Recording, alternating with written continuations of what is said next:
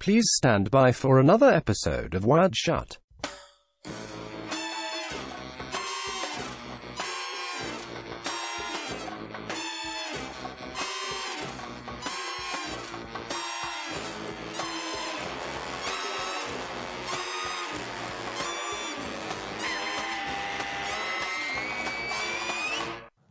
Craig's recording, you son of a bitch. Welcome to Wired Shut. I'm your host, Jesse. He's your host, Logan. Huh? Yeah. Oh, He's doing a bit. He thinks 96 episodes in, he can do bits and it's still cute. Well, he's right. Son of a bitch. I'm always cute, you motherfucker. uh, shit. Uh, yeah, we are creeping up on Multiple episode. women have said that about me lots of times and then stopped saying that about me. Within yeah, a very short yeah, space of Yeah. time. Yeah. It wears thin is what I'm saying. It wears thin. This whole shtick? Nah, get out of here. No. Not possible. Yeah. Fun fact, Lady just thanks Reddit, Lady Dimitrescu's ass has more polygons in it than the entirety of Resident Evil 1. You could remake the entirety of that game on her ass cheeks. It's that's Well, it's just pretty whoa. It's a whoa moment right there. just Um, render Jill's face to her ass. Look, we're barreling towards a very hot topic. Episode 100 is looming upon us as a wired Whoa. shut. Um, it's something that most podcasts manage to achieve within the first year.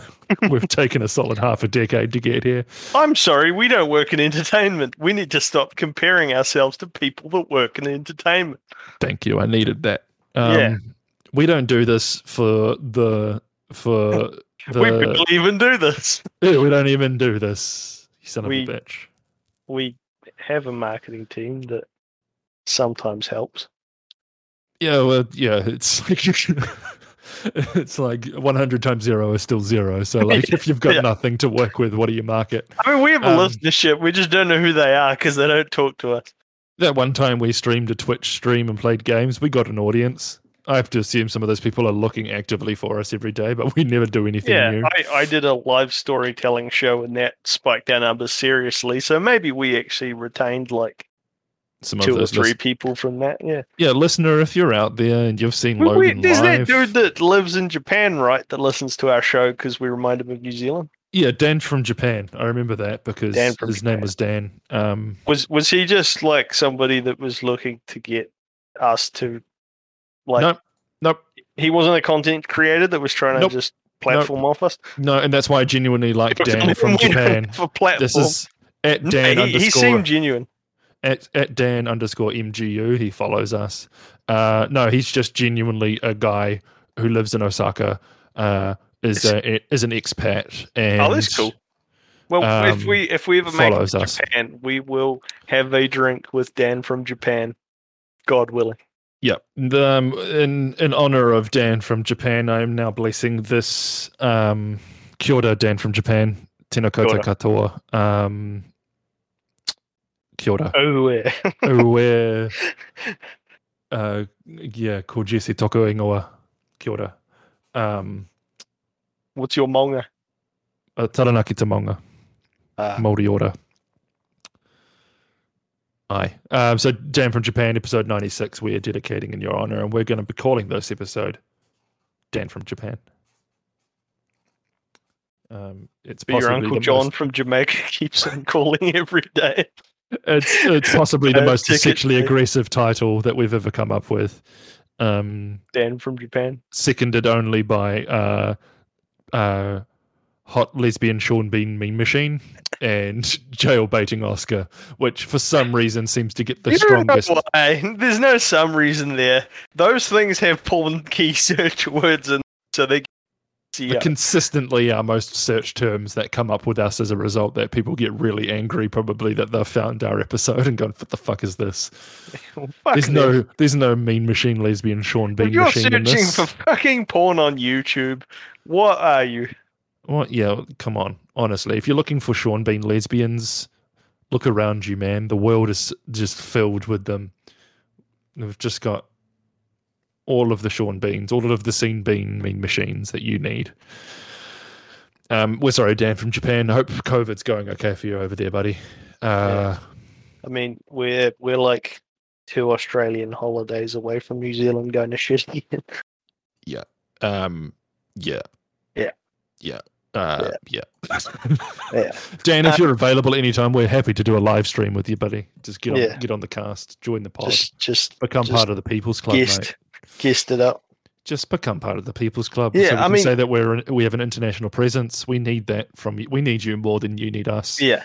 From from when I lived overseas, granted Yes. I was listening to like shitty just you know radio breakout podcasts. Yep. But I totally understand the need to hear people talk in your own accent.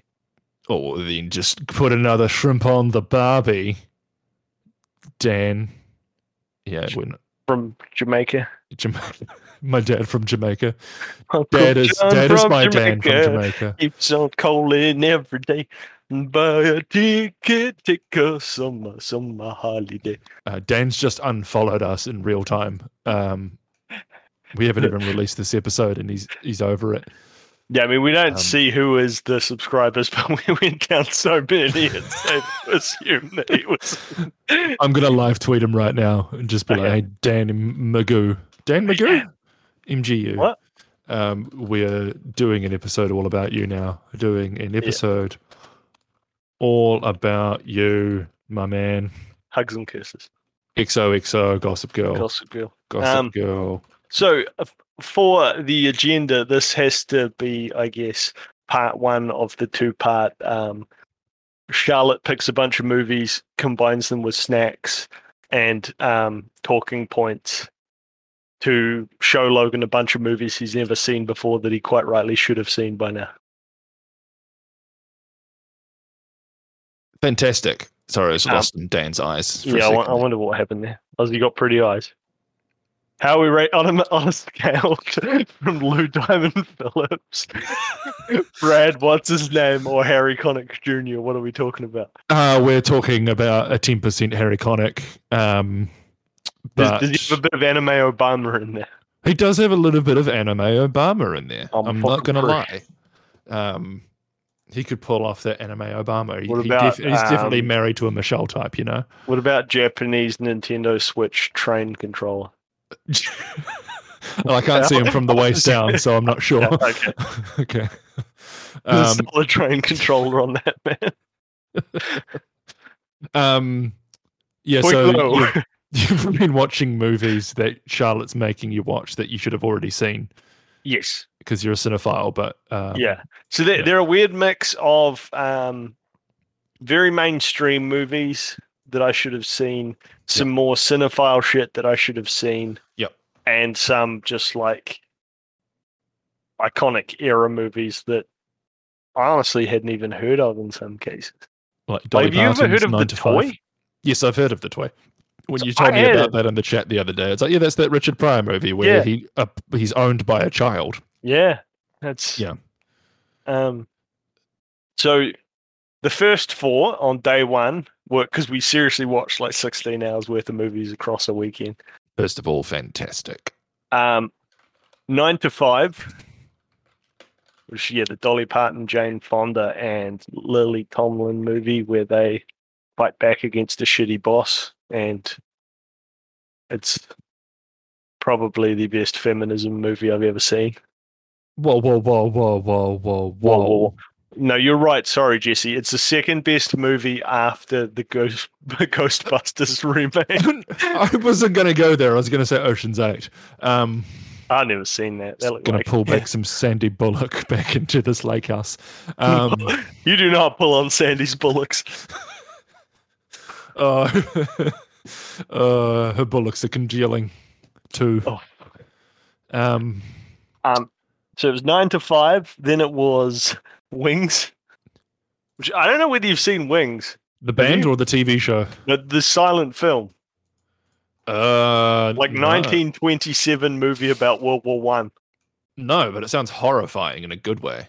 It is like a movie. I think you, it's in the like this is the first full scale war epic ever. It, yeah, so it was It- it- 1927's Dunkirk. It won Yeah. the Academy Award for Best Picture. Not to be confused with the Tim Daly sitcom Wings. no, there's also like a TV sitcom from like the 80s starring Tony Shalhoub called Wings about pilots. Ah. Not to be confused with our un, unmade series about pilots and pilot TV shows called Pilots. um, Which is in itself obviously a parody of Wing. for the first episode. Yeah, Um, until it's not. Which is why we couldn't call it Wings and just do another reboot of Wings because oh, right. That is the Wings TV show that I'm thinking of. Yeah, that, that's that's where yeah.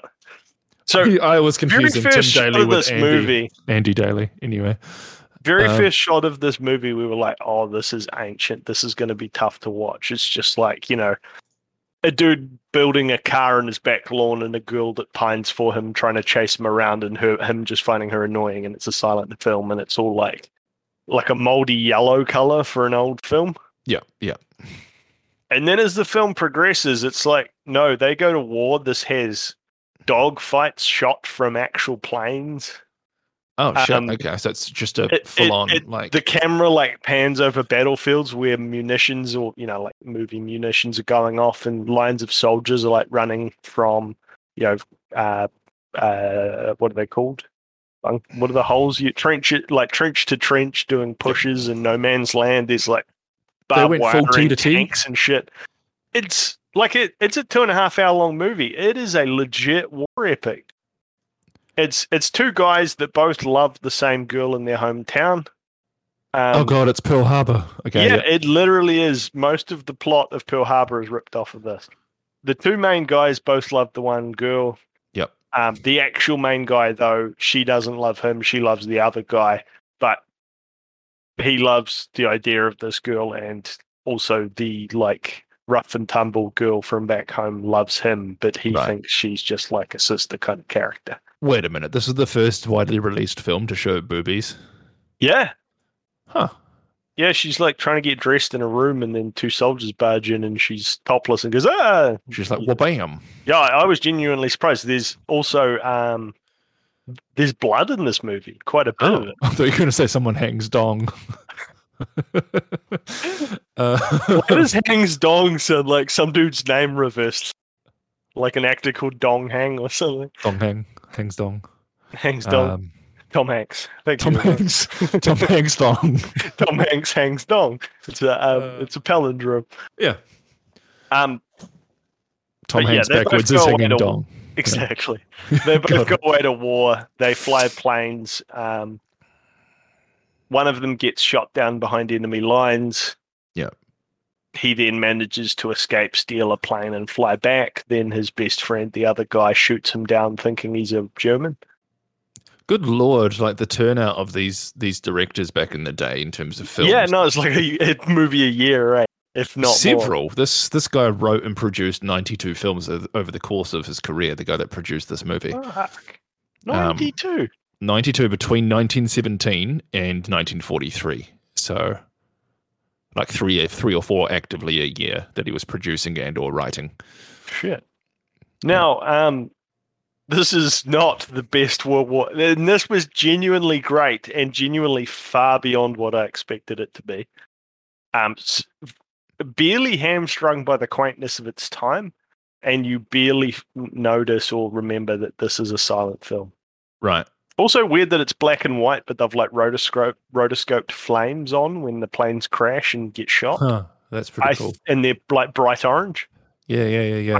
I, I suspect it's because the fire didn't just didn't capture well on film, so they drew it in in post. Yeah, yeah. But it, it's quite weird. But the um the cut we watched was like a fully remastered version of it, which is pretty good. There's like a few overexposed scenes, but that's pretty common with old Is it movies. is it immersive enough that even though it's silent, you're watching it and you're, Yes. you're you just you fill in genuinely forget, and so much of it is just you're sitting there watching, you know, orchestral music play as surprisingly um, large. Like, and again, it's in four by three, and you're watching massive, epic war scenes with orchestral music playing. You seriously just forget. Yeah. Um, the acting is old timey pantomime acting, and everyone's wearing weirdly large amounts of makeup. Like all that shit's still in there. Um, but for what it is, and it's like you know they're they're they're genuinely in that era showing people with like, um, like shell shock and stuff. So this Um, guy is the same. He bleeding. wrote, this is oh right okay. This guy um, wrote the Maltese Falcon, which you The- you never watched that with me and Cullum, did you? Back in the day. no, I never did film studies back then. Yeah, yeah. Good movie. So Oh. so is this the director Wellman or the writer Monk Saunders? Lucien Hubbard, Oh, where are you getting that from? he produced Wings, and then he Oh, wrote okay. then he wrote the Maltese Falcon and the Right. Mysterious Island, and he later received a an award from the Cherokee Nation for making The Vanishing American, which was the fir- one of the first movies to portray Native Americans favorably. Shit. Yeah, The Vanishing American. When I'm trying to figure out. He also made a movie called Nick Carter, Master Detective, and I have to assume that's Aaron Carter's brother. Uh, you know he's doing um fucking OnlyFans now? yeah, yeah, yeah. It's just yeah. That poor poor man has I think lost his mind. Drugs are a hell of a drugs. Drugs are a hell of a drug. Um yeah, Oh my it gosh. actually wasn't the the biggest war epic we watched that weekend. That in terms of what appealed to me. Um Well, you know, you just said you watched Nine to Five as well, like the original Yeah, war epic. Absolutely. Yeah. Also, um, important to note that for the movie Wings, the snack served was wings. Yes. Got to eat wings and watch Wings. Um, third movie was Rope, which I don't know whether you've ever seen it. It's a Hitchcock film, but it's low key a kind of spin on the Telltale Heart. No, I haven't seen it. Uh, Um, so it's it's two guys who are sort of it it it's got Jimmy it Stewart. heavily whether it I don't know whether it's doing it on purpose. It heavily implies that these two dudes are a couple. Oh, really? It's one of those It like it like they movies that, yeah. yeah it, it just kind of if they're not not a couple then they're just like two weird sort of old timey confirmed bachelors that live together and have done so since they finished uni. Like it's quite. I think it's one of those things where it's like this is an era in history where those sorts of things just weren't discussed. So it was kind of like people had a blind spot for it because it wasn't a defined thing yet. And I assume a lot of the writers and such were confirmed, but not yeah, I assume so. Yeah. I mean, uh, what's his name? Hitchcock was straight because he sexually harassed every Pretty single much every female. female lead actress in every one of his movies. Yeah. Yeah. Um, but it's two guys commit what they considered to be the perfect murder, Mhm. and then um, stuff the body in a um, like a desk container thing. And the plan is to have a dinner party and not address what they've done at the dinner party, but make like cheeky jabs at it. And the everyone at the party are like people associated with the guy they've murdered, just for the sake of like proving themselves sort of the superior beings. Mm. So they just have a dinner party around a body. But um, one of the guys is like too much of an arrogant megalomaniac and keeps pushing further and further into it until he's like potentially actively sabotaging them. And the other guy just can't cope with the stress of what they've done. Yeah. Yeah. Which I'm assuming the other guy is getting off on, essentially. Yeah, basically. Wi- winding the other one up and getting, yeah, and um, the more dominant getting a one is pushing um, pushing further and further into hints at to James Stewart, who is their like um their idol from uni days, Right. Yeah. yeah. um, who sees through it pretty quickly and is abhorred by it and is very much like, you know, I kind of suggested these concepts more in terms of just interesting conversation, not because I genuinely believe some people are better than others and should be able to kill people. Yeah. Yeah. And it all just kind of winds down towards just the guy works out what they've done. They go, oh shit, fine, we found out. Um, and then the guy just shoots a gun out the window so that the police turn up, and that's kind of the end of the film. But it's it's shot as a oneer, so it, it isn't. They Hmm. used the old, you know, pan the close too close to the back of somebody's shirt, so you have the camera gets blacked out, and then snip another scene on the back of it. But for the Hmm. most part, it is an entirely camera in one room shooting Real people in real time. Yeah. Does it change angles quite frequently as they move around, or is it more like it stage is a play sort of- handheld camera, Oh, which for 1948 it feels quite modern because of that. Um, and you get the camera will occasionally move with them into other rooms, but generally speaking, the camera is just focusing on whoever's taking part in the scene. yeah, yeah, yeah. Um, but at any time, there will be all the other characters in the film at the dinner party or any of the other will just be in the background having a conversation about something else. So there's really no point where like all characters aren't sort of invested in the scene. It's it's quite interesting to watch. It's cinematically feels quite ahead of its time. Like it for 1948, there are so many aspects of it that have almost a late 60s, almost 70s feel to it. you can see direct influence to like those early um, Scorsese movies.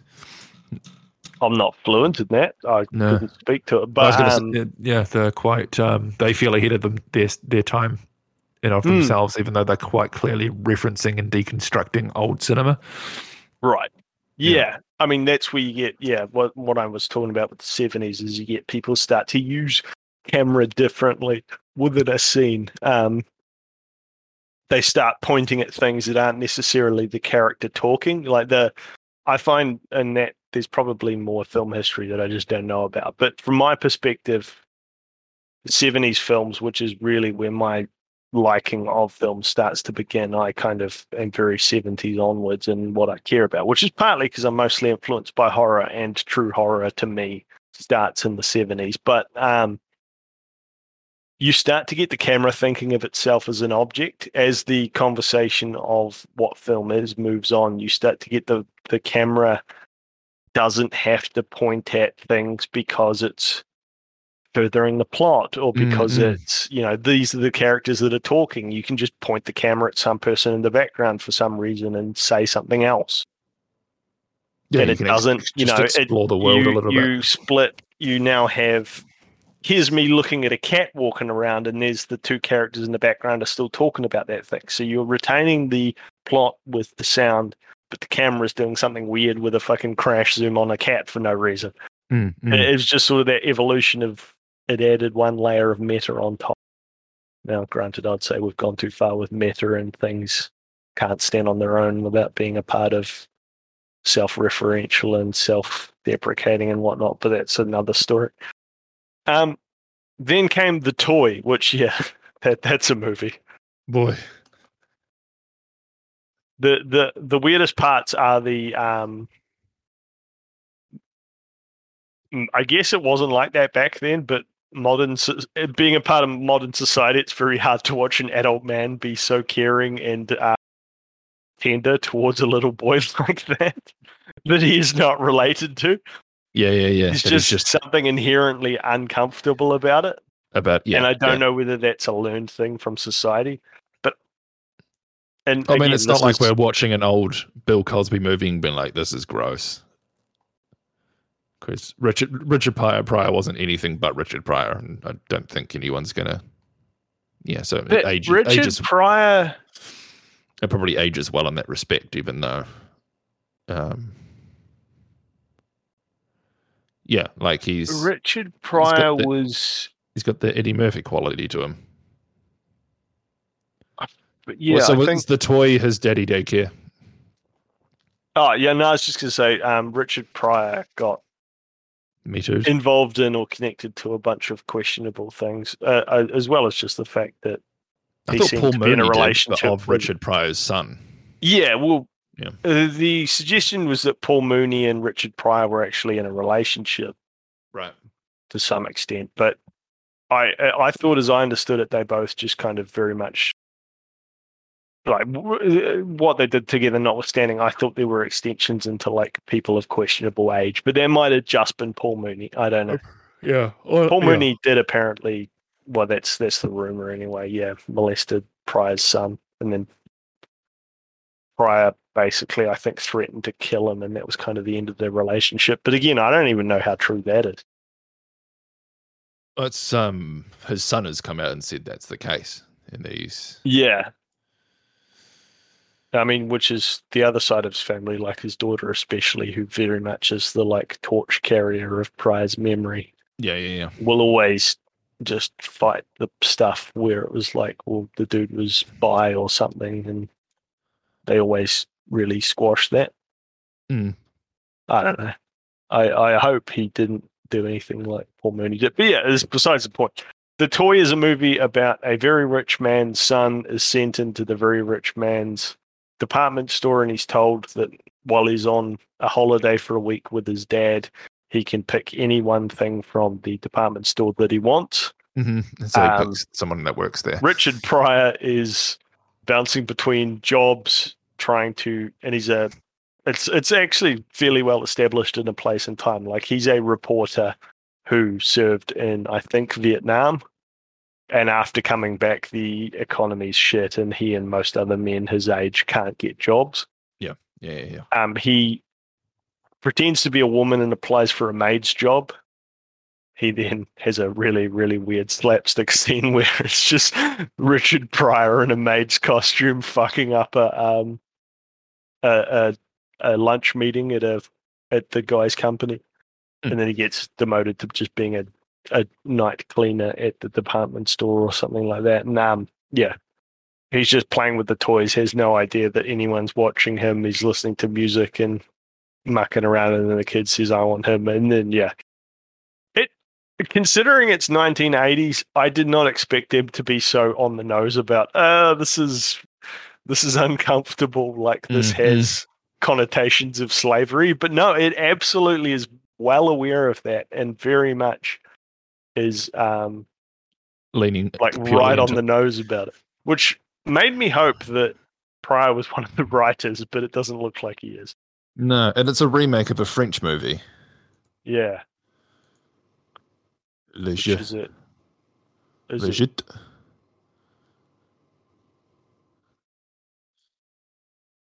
It has an approval rating of 4% on Rotten Tomatoes oh. Or Tomatoes. What I will say about this movie that is bad is Pryor doesn't appear to have a script. He Oh, right, so literally just just scene choose every single scene. Yeah. Um, and sometimes it's brilliant. Sometimes it will make you tip over laughing your head off. Other times you're just going, "What is the point of this scene?" Yeah, yeah. What are we hamming together right now? Is this just an. Uh, What was that sound effect? Is that a Cr- Craig thing? a sound No. effect? Are you hearing? Are you hearing stuff? like- uh, Have you got can- like an over tightened drink bottle in front of you? uh, I've got uh, somebody in the shower next door to the room that we're in. Tell me And more. it's Harry Connick Jr. Oh shit! I'm a pre. Uh, yeah, so we're probably just gonna have to put up with that for a few minutes. No, I, I can't hear that. I don't know what it was. Oh, I, oh, sorry, it was me just tightening things on the on the mic that I'm holding. Right, that makes more sense. Yeah, I wasn't even Um, thinking about it as you were talking. It is.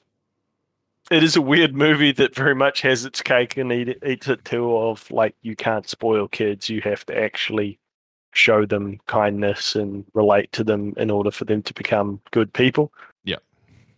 And also, like, um, it it has weird half baked undertones of like, um, corporate America is ruining people's lives and like needs to be exposed. The big sort of ending thing is that the son and him make a ma- uh, newspaper exposing all the bad things he's doing. Right. Okay. Um, but it kind of comes to a weird, confusing head that makes no sense. Where the dad is like, "All right, you helped my son, so good on you. I'm not against you anymore." And he saved him from drowning in a swimming pool that he put him into, basically. Um, and he clearly has newspaper skills. So, all right, you can have a job at my newspaper, and you can hang out with my kid once a year. Yeah. Here's your bag of cocaine. Yeah. Go on your way. Yeah, Um, Richard Pryor. I love it. my one of my two main standout films was the first film of day two, The Great Dictator, the Chaplin film. Oh yes. Um, I don't know whether you've ever watched any Chaplin films, but the man is disturbingly timeless.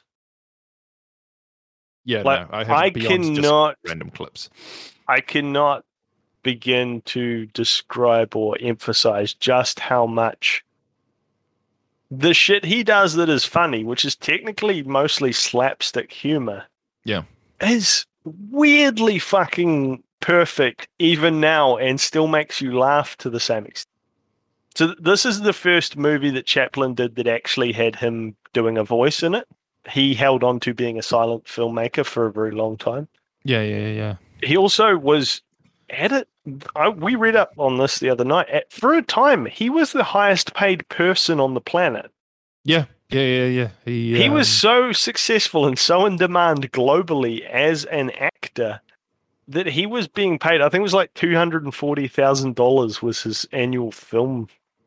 Pay. which in those days is just Is- yeah, insane. bajillions, yeah. He, so he But was the Great Dictator cost thirty-seven million dollars in today's money to ma- like to make yeah, that movie. which is nothing. Like today's money, thirty-seven million dollars is like more than is only slightly more than an indie movie budget. Benjamin Bratt won't roll out of bed for anything less than thirty-eight million. Is what we're saying. Exactly. Um, Lou Diamond Phillips, eh, he's on TV Uh, money these days. yeah, he's got those residuals from that show that he was in. I assume. Harry. Connick, he's just trying to find a place after um, Bublé took his spot. Look, uh, uh, yeah, Harry Connick Jr. Look, he's just in it for the for the fans. You know, he always has been. the only fans.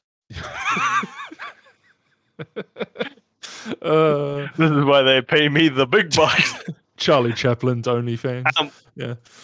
the like the so the it begins in World War One because it, it it basically follows The rise two to power characters, both of which are played by Chaplin.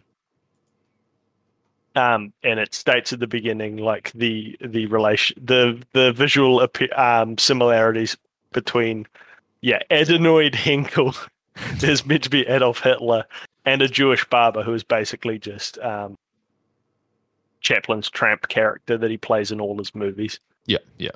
Um, It's Bowfinger. You're describing Bowfinger. I've, I've honestly never seen Bowfinger. Oh yeah, it's just uh, like two people look exactly the same, and s- at some point, some people realize it. Yeah, and Steve Martin gets in the middle of it. It's Yeah, classic. It's yes. timeless. Yeah. Steve Martin's also in this movie. he still had white hair even back in 1940. uh, Um, Yeah. So it, I've it, initially I thought it was going to be like the Hitler stand-ins i- in World War One in the beginning, but no, it's the um, barber in the beginning. He saves a saves a pilot who eventually becomes a higher up in the Nazis, Mhm. and because of that, that end leads to him and his general like Jewish ghetto being spared a lot of bullshit by the Gestapo because he's got somebody high up that likes him. right, right, right, right. Um, but the degree to which in in he was making this, like this, this was made in you know sort of the early days of World War Two. It released in 1940, so it was two years into World War Two.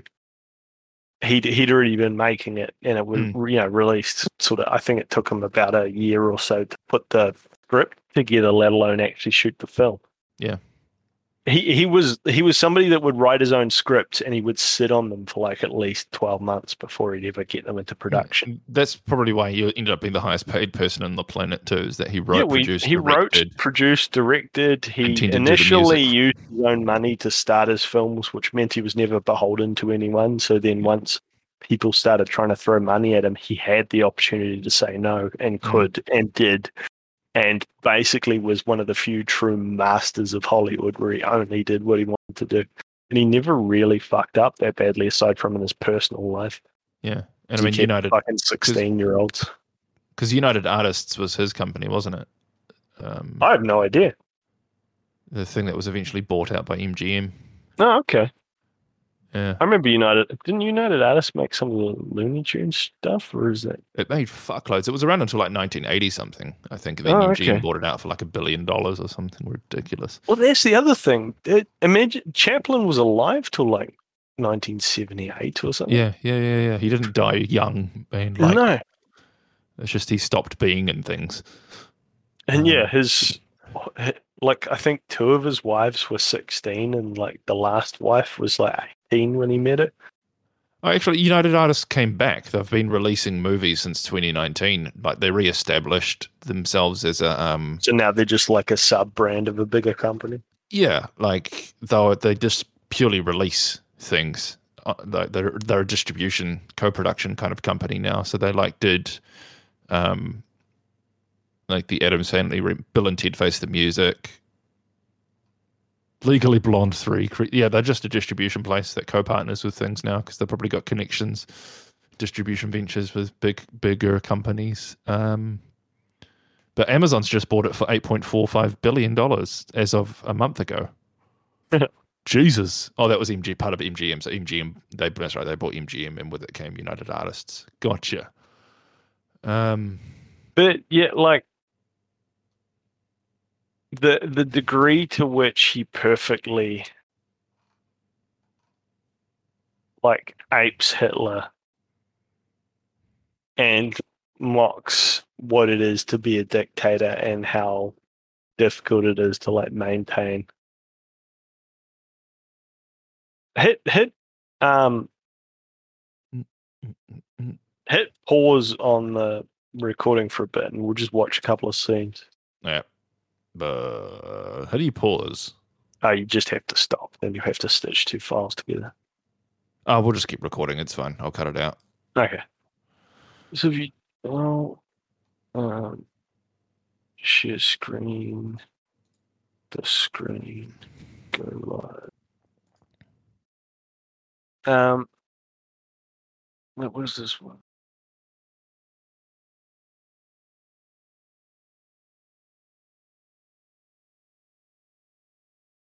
Mm, mm, mm. You can see this, eh? Yeah. Have you not been watching? I was jumping into the other chat to do the thing. Um, Oh, okay. So let me know when you're. I got it. Hit Yep. play.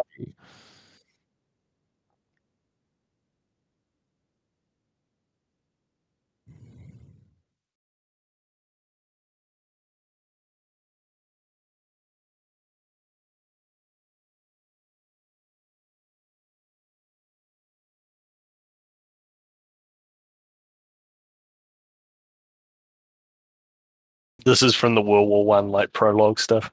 Yeah, yeah, yeah.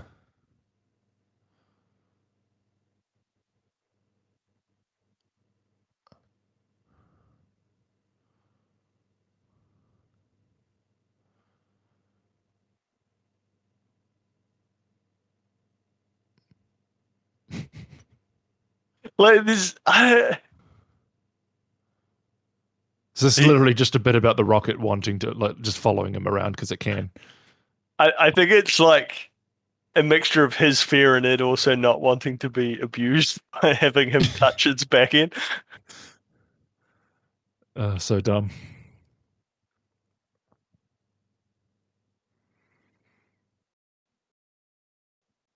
And the other thing is just like all the munitions and shit going off so close to actual people. Clearly real. Yeah.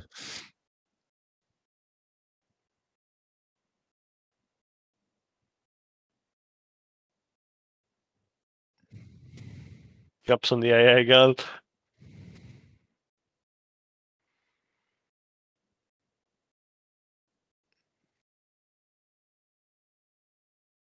Trying his best.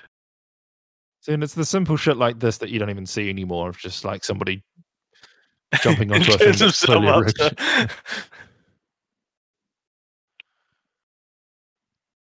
and um, slightly like speeding up the cranking of videos and stuff to make them look more comical was definitely a thing back then. Too. Yeah, yeah, yeah,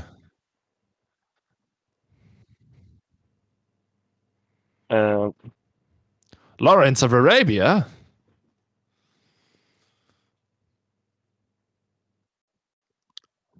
So this episode's all about hey, movies before watch um, this. So they walk into Transformers was good.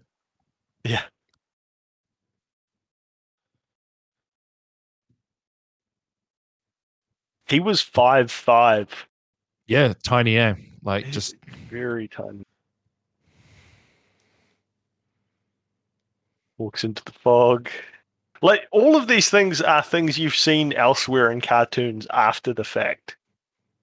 But and so they've been part of the cultural lexicon, but we don't realize at the time is that he was writing this stuff.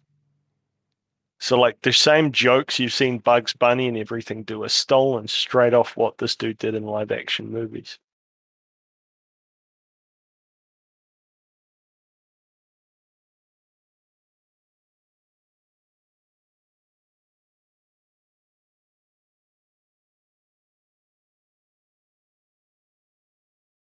Just in line with some British soldiers.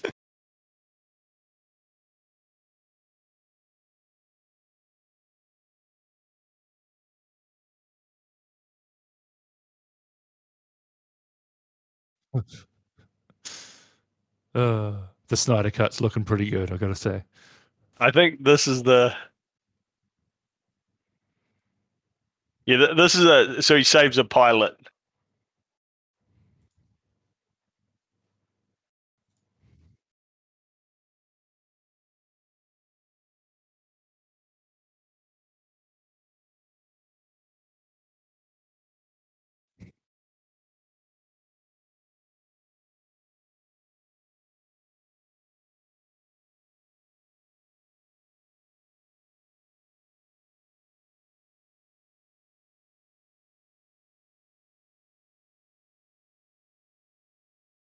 Also, like this is shit, but you can watch this movie in 4K. Yeah, like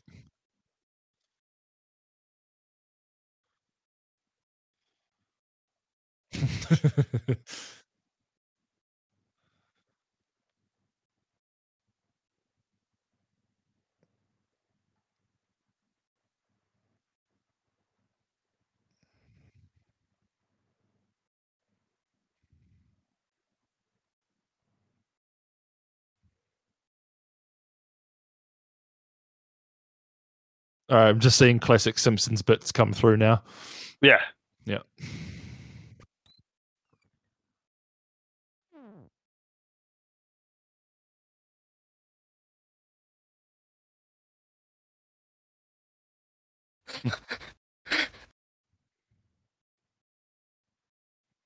How's the gas? Terrible. Keep me away, corner. And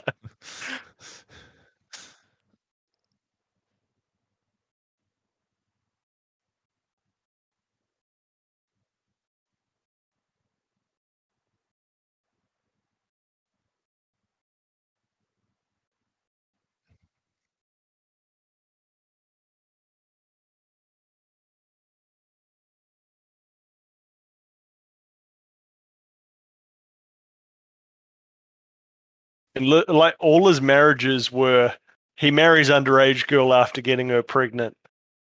They have one or two children. He then stops hanging out with her and starts um, banging everything else. Yep. Like three or four times he did that.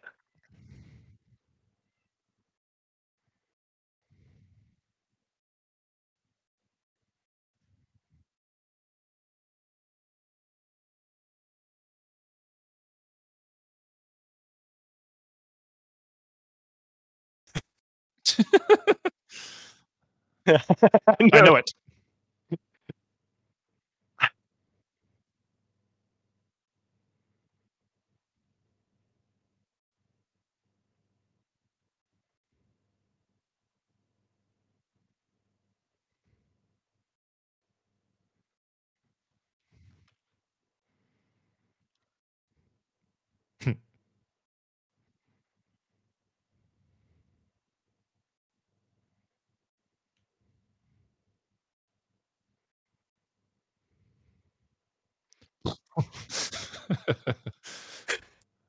so fucking dumb.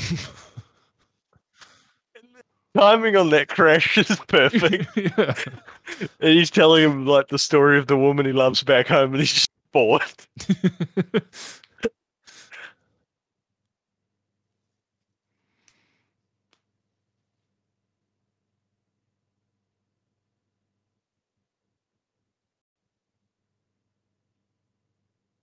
But yeah, they um Hmm. they form a friendship that then becomes the reason why his. But it's um I mean, I'm talking about this movie in terms of great writing, but really the one that deserves great writing award is fucking nine to five. That literally everything that's in that movie is set up and mentioned for a reason that pays off later in the film. Everything that like happens that that needs to like reasons characters are out of the way, reasons characters are reinstated, ways things can happen, Mm, like access to weapons. Literally everything is properly telegraphed throughout the story. Um, and Great Dictator also has that speech at the end where, um, oh yeah, yeah, yeah, that I've seen. that yeah, everyone talks about, which he just straight up breaks character and looks dead at the camera. But I get why he did it. And he also stated like if he had known where the rest of World War II would have gone, he would have never made the movie Mm. because he he felt bad about what he did, just Oh yeah, by nature of it being related to the. Yeah, but yeah, it's how could you not make it to some degree though, right? It's just one of those things that Yeah, could- and it also is like such a perfect teardown of both dictators in general because there's so many um, good scenes of Hitler and Mussolini fighting with each other, just trying to out macho dictator each other, yeah. Yeah, including just a straight up food fight. just um, reading that in Italy they um, actively like would censor scenes involving um, the character that Mussolini. Mussolini's based on, Okay, um, or the character they're based on Mussolini, out of respect of his widow, up until like 2003. well, the movie is pretty rough on his wife.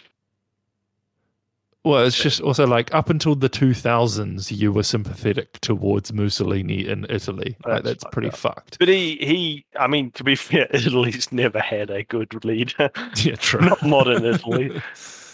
Oh shit. They've all been chauvinistic monsters who are siphoning off public funds for their own benefit. Yeah. Um, the next movie we watched was Krull. I had never seen Krull. Toy, rope, wings, Krull. Krull is No. awful. What the fuck is it? Krull Have with you, a K? have you never seen it? I don't think so. Hang on. Okay, well, I'm not the only one. It's like the movie that came out that was high fantasy around Star Wars. Oh, it's a Ron Silverman joint. Yeah, that makes that tracks. Who's Ron Silverman? Um, pretty sure he's um, if it's the guy that I'm thinking of, it's guy who pretty much just made a very short slab of terrible movies from that era. So is Um, Ron Silverman is that the producer? Oh, I or? think somebody else. So it's a I'm Peter Yates directed it. Yeah, maybe it's Which- Peter Yates. Peter Yates did Bullitt. Oh Jesus, That's uh, Yeah, fall Peter Yates is a- he's a good director. That Okay. he made the best driving movie ever, and he also made Krull. and Krull is not, just bad. and Krull seem, seemingly seemed to destroy his career. Oh, and the writer um also wrote the movie, which you may have recently seen on a Red Letter Media review episode called "The Ice Pirates," which is seemingly terrible as well, but terrible funny, not Oh terrible yeah, yeah, boring. yeah, yeah, yeah. Anjelica Huston, Ron Yeah. Perlman. So I mean, this movie has the lounge. this movie Uh. has Liam Neeson in it. Is he Krull? No, he's just some random um, good That's guy scamp early- character. Early bandit it's like- right? The main character has no character and no um, personality. Mhm. The lead female is just the token princess stuck in a castle. Yep. Um, they It's the- got rated better than the toy. Just throwing Yeah. out there. Yeah. this this has the like we have to go and grab the um the magical glaive to beat the bad guy but you can't use the glaive uh, anywhere unless you're supposed to because that would be like bad to use the magical weapon when you're not supposed to Right.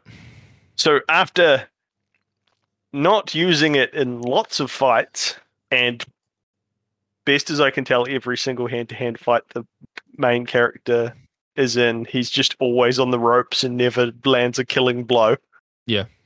um lots of his friends die. And then when he first uses the glaive, he uses it to cut a hole in a wall. And then after that, he starts using it in fights where it basically insta kills anyone he throws it at, including the same henchman he refused to use it on before. so just inadvertently backwards retcons the whole idea that he couldn't use it. Now it just means he let a bunch of his friends die for no reason. Robbie hmm. Coltrane's in it. Oh yeah, I saw that with the Liam Neeson bit. Um, here's the the best line in the movie, which I kept repeating a while afterwards, which was what was it? It was um, a man can't even talk to himself round here without getting interrupted. Uh, I like that. That's it's a brilliant. Yeah, Yeah. it's it's the closest thing to writing this film has in it. Yeah. Um, Was this more of a Star Wars kind of slant It's- or like a it- wannabe or it's more like trying Beast? to be Star Wars. It's the I other one, think that I, it's- Beastmaster. Oh, I never saw Beastmaster, but it, it has that similar thing. It's like, you know, a castle comes down from space. A prince and a princess are about to be married to like wed two houses. Yeah. Everyone's fighting with swords and wearing medieval gear, but when the swords hit together like lightning and red zigzag shit comes out. Because no one Um, else has managed to work out how what Industrial Light and Magic did to rotoscope. Um, Yeah, pretty much. The bad guys are using laser weapons. The Yep. good guys are using hand to hand combat. Yep. Because good guys Um, use swords because they're elegant, right? Yeah. yeah. Exactly. Um, there is a a um a, a character, a good guy that's a Cyclops, and he has a that very very poorly modeled like um uh prosthetic face. Yeah. and and they surprisingly often cut to him for reaction shots. where all he can do is just deadpan face and blink. So it unintentionally feels like they're doing like comedic cutaways to him just deadpanning the camera. There's a um, Oh, Jesus, annoying right. English um, I'm just looking at pictures of him. an annoying English magician guy Yep. who has a massive chin and like full on spade face, who um, is supposed to be a magician that can do stuff, but all he can really do is point and try and do spells at people and then turn himself into a into creatures instead of other people. Um, there's a Gandalf character, Nice. and then there's a second Gandalf character. Oh yeah, that's there's white Gandalf and there's grey Gandalf. That's Yeah, just how exactly. Um, yeah, it's, it's weird to see like one old man helping another old man with a walking stick and no eyes see and walk around. he couldn't just amalgamate these two into one character. no, too hard. There's a blatant like they go into Shelob's lair. Um, they randomly, in order to get to the, so the bad guy's castle teleports to a new location every day. Yep. So once they find out where it's going to be the next day, they have to get to it as soon as possible. I want you to guess how they do this. What do they have to do? So they have to get to the castle within a day, regardless of where it is on the planet, okay. as cool. quickly as possible. Yeah. So, Uh, do they take eagles? No. okay. I mean, it is animal assisted. Duh.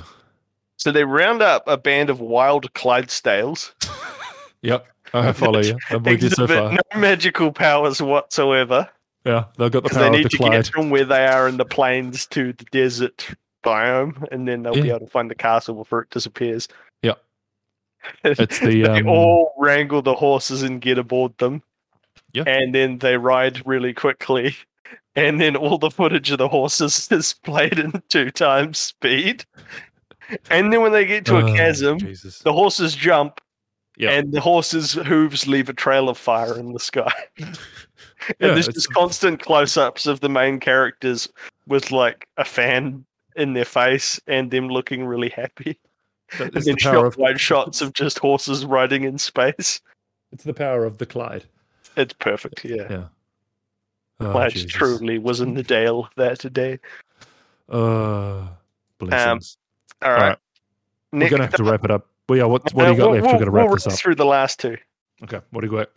Lawnmower Man. Fuck's sake. What was that on your list? I've never seen it. we can't ever go back. It is awful. Yeah.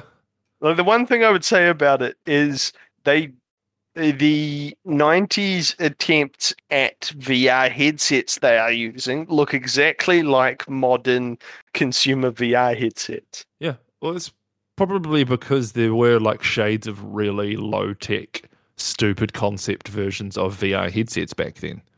Yeah, but they don't look like this. Like they they I'm not saying like, you know, uh, on the realms of what VR headsets looked like, Yeah. they were all over the place. And they but they were generally kind of in the idea of you put a big uh, you know, box in front of your eyeballs and whatnot. But these are like you've got the eyes that you you've got the eye cover that looks like ski goggles. You have the bit that goes over the crown of your head. You've got the two like um you know headphones on swivel mounts. Yeah. Yeah. Like uh, it like they exactly look like a sort of HTC Vive Valve Index type of headset. I I was just impressed by that. I don't know why. I just thought that was cool. That it was um it's a very very shirtless man movie. This one. there are just lots and lots of shots of Pierce Brosnan and Jeff Fahey. Jeff Fahey just yeah shirtless and sweaty. To be fair, Jeff Fahey played uh, like a pilot on Lost on like the last few seasons, and that's Yeah. pretty much all he did was wander around sweating and shirtless, Oh, okay. or like wearing like like. But he's old at that point. He's in his Right. fifties, and he's wearing like a old Hawaiian shirt and nothing underneath. And he's like, "You're a professional pilot. What are you doing?" He's just Jeff Fahey. Yeah. So maybe that's just part of his. Um, this is Did what I do in movies. Did you ever watch Virtuosity? No. 1995 movie starring Denzel and Russell Crowe. Um, and it deals with VR and all of that kind of shit too. It's the same director. Um, Oh, really?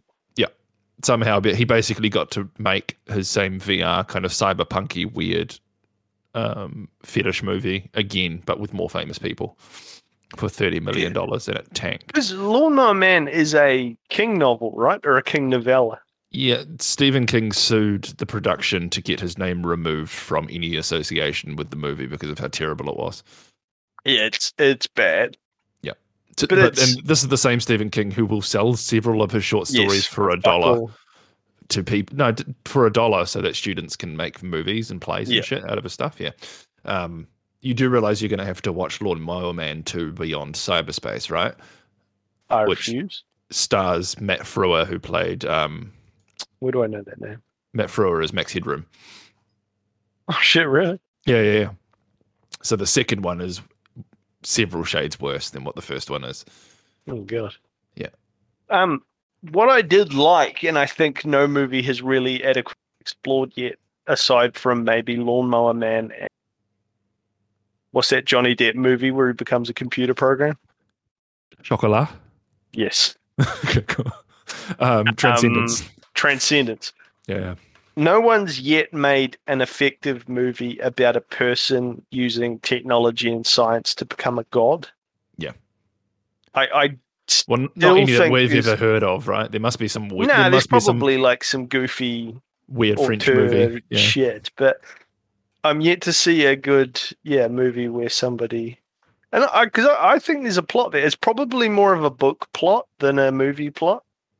Well, You yeah, a lot of it's got to be movies you can around. linger on it and do philosophical stuff and with Unless- a movie you have to make like some random side character be the main character not the person themselves otherwise Yeah. you've got a hero that becomes progressively unknowable throughout the course of the movie which wouldn't make for a good film art Hence, Transcendence, where Johnny Depp is Yeah. your main main character, but the hero of the story is Paul Bettany because you can't have. the hero's his wife isn't it It's Paul Bettany and the the woman that plays his love interest in the movie who team up. But Paul Bettany's more like the bad guy is he? He's like the best friend. Like the two of them save his save Johnny Depp's life, and he they have to work together. But it, No, but it the- focuses is a it- lot more heavily on him than it does her. nah i'm i'm No? sure he like joins up with the bad guys and tries to convince her to it as well. No, the Rebecca Hall is way more because it's it, it, you, you you you have to deal with the weird fact that Johnny Depp is right, and you're at more risk by stopping him than by letting him do what he's doing. But there's the fear that if they do let him do what he's doing, they don't know where he'll stop. Yeah, yeah.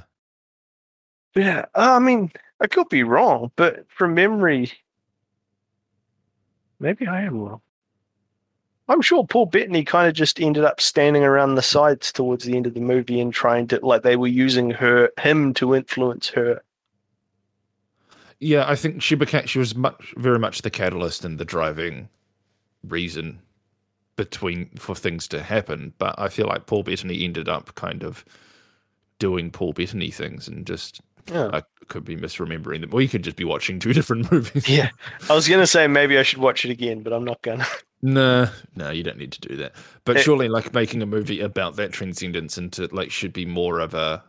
It should be a cerebral biopic It's, thing. it's a weird. it should it not should be, a weird a- 2001 Space Yeah. Odyssey, human evolution sort of movie, right? yeah, you you you have to progress a character from being like yeah from being a human to being literally unknowable that's that's a like i said i think that's a book plot i don't think that's a movie plot or it's a movie plot where you'd have people talk about it as a this is a movie you couldn't do well Yeah. um and then the last movie was big fish Oh, I fucking love that movie. it is great isn't it It's the best. Like, while It's- I've got favorite Tim Burton movies, that's the best Tim Burton movie he's ever made. it's a classic Tim Burton just making movies, not Tim Burton making Tim Burton movies. Yep. Like it, it has yeah, real characters that live in a real world, and other characters who are like one foot into surreality. And it, Yeah. but one and it also like yeah, it it like I loved all the other stuff, like you know the the more time goes on, the more the son realizes that in actual fact his dad was telling him way more truths than he thought he was, and Yeah. he just needed to get off his high horse, basically. Yep. He wasn't a um, bastard. He wasn't a liar. He was just. But yeah, I, the idea of.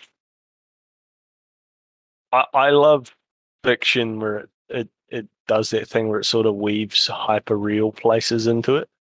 Yeah, and it just there's there's nothing that could be. Yeah, I, I could watch that movie any time of day Yeah.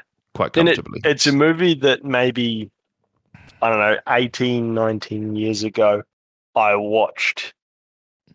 It, it could only be probably actually 17 or 18 years ago based on the when it was released. But it literally came out at the peak of when we were watching those sorts of movies, and we couldn't have given a shit when it came out. Like I couldn't have.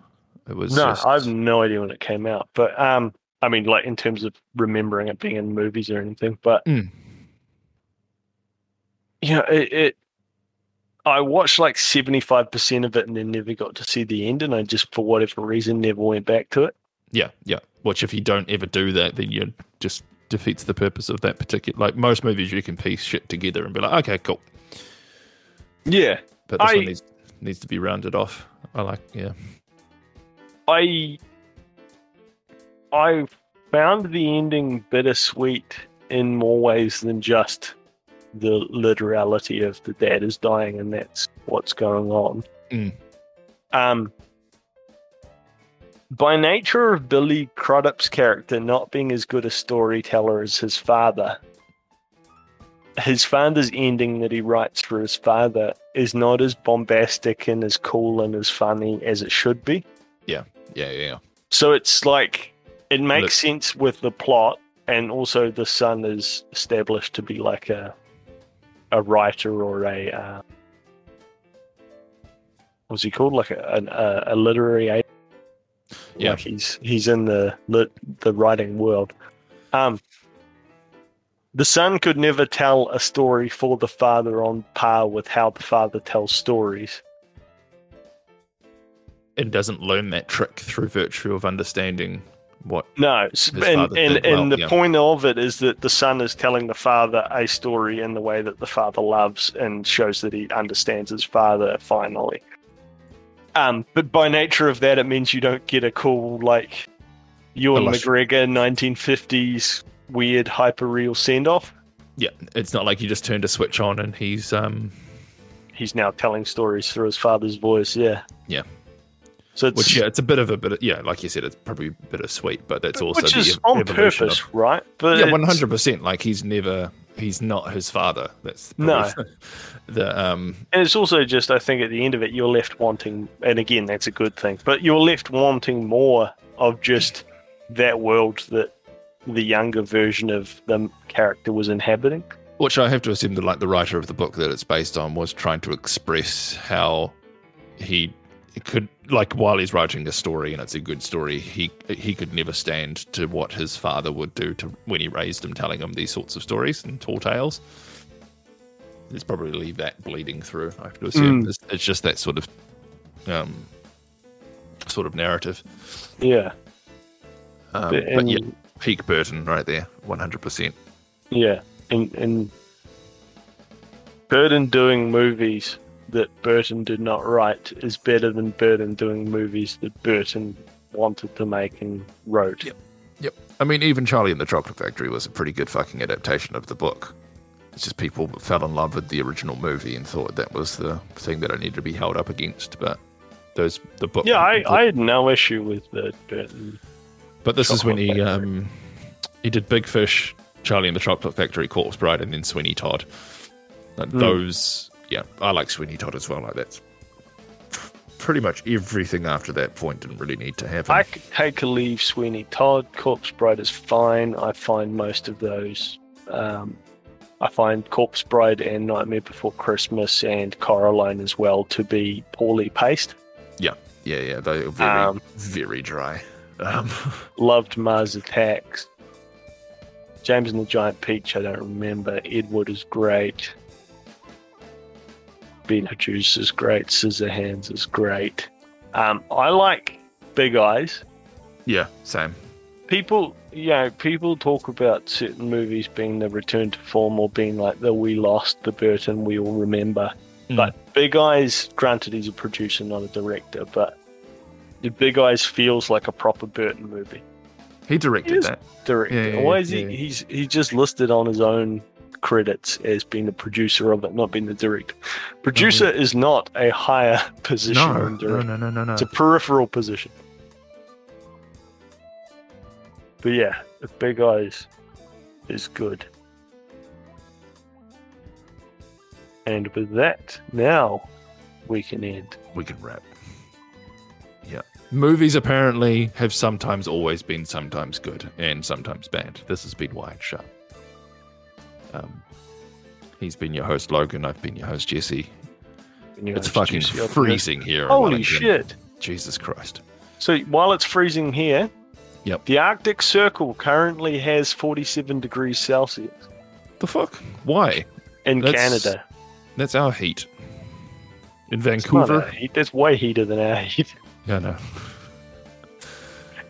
and I don't know how I accidentally responded to that in the correct broken English that you said that because I was not trying to. Because we're committing to the bit. I'm just dying. yeah. All right, this has Um, been Wired Shut. Yeah, so is the world. That's Yeah. the moral of the story. Jesus Christ. Cool. Peace We're out. out.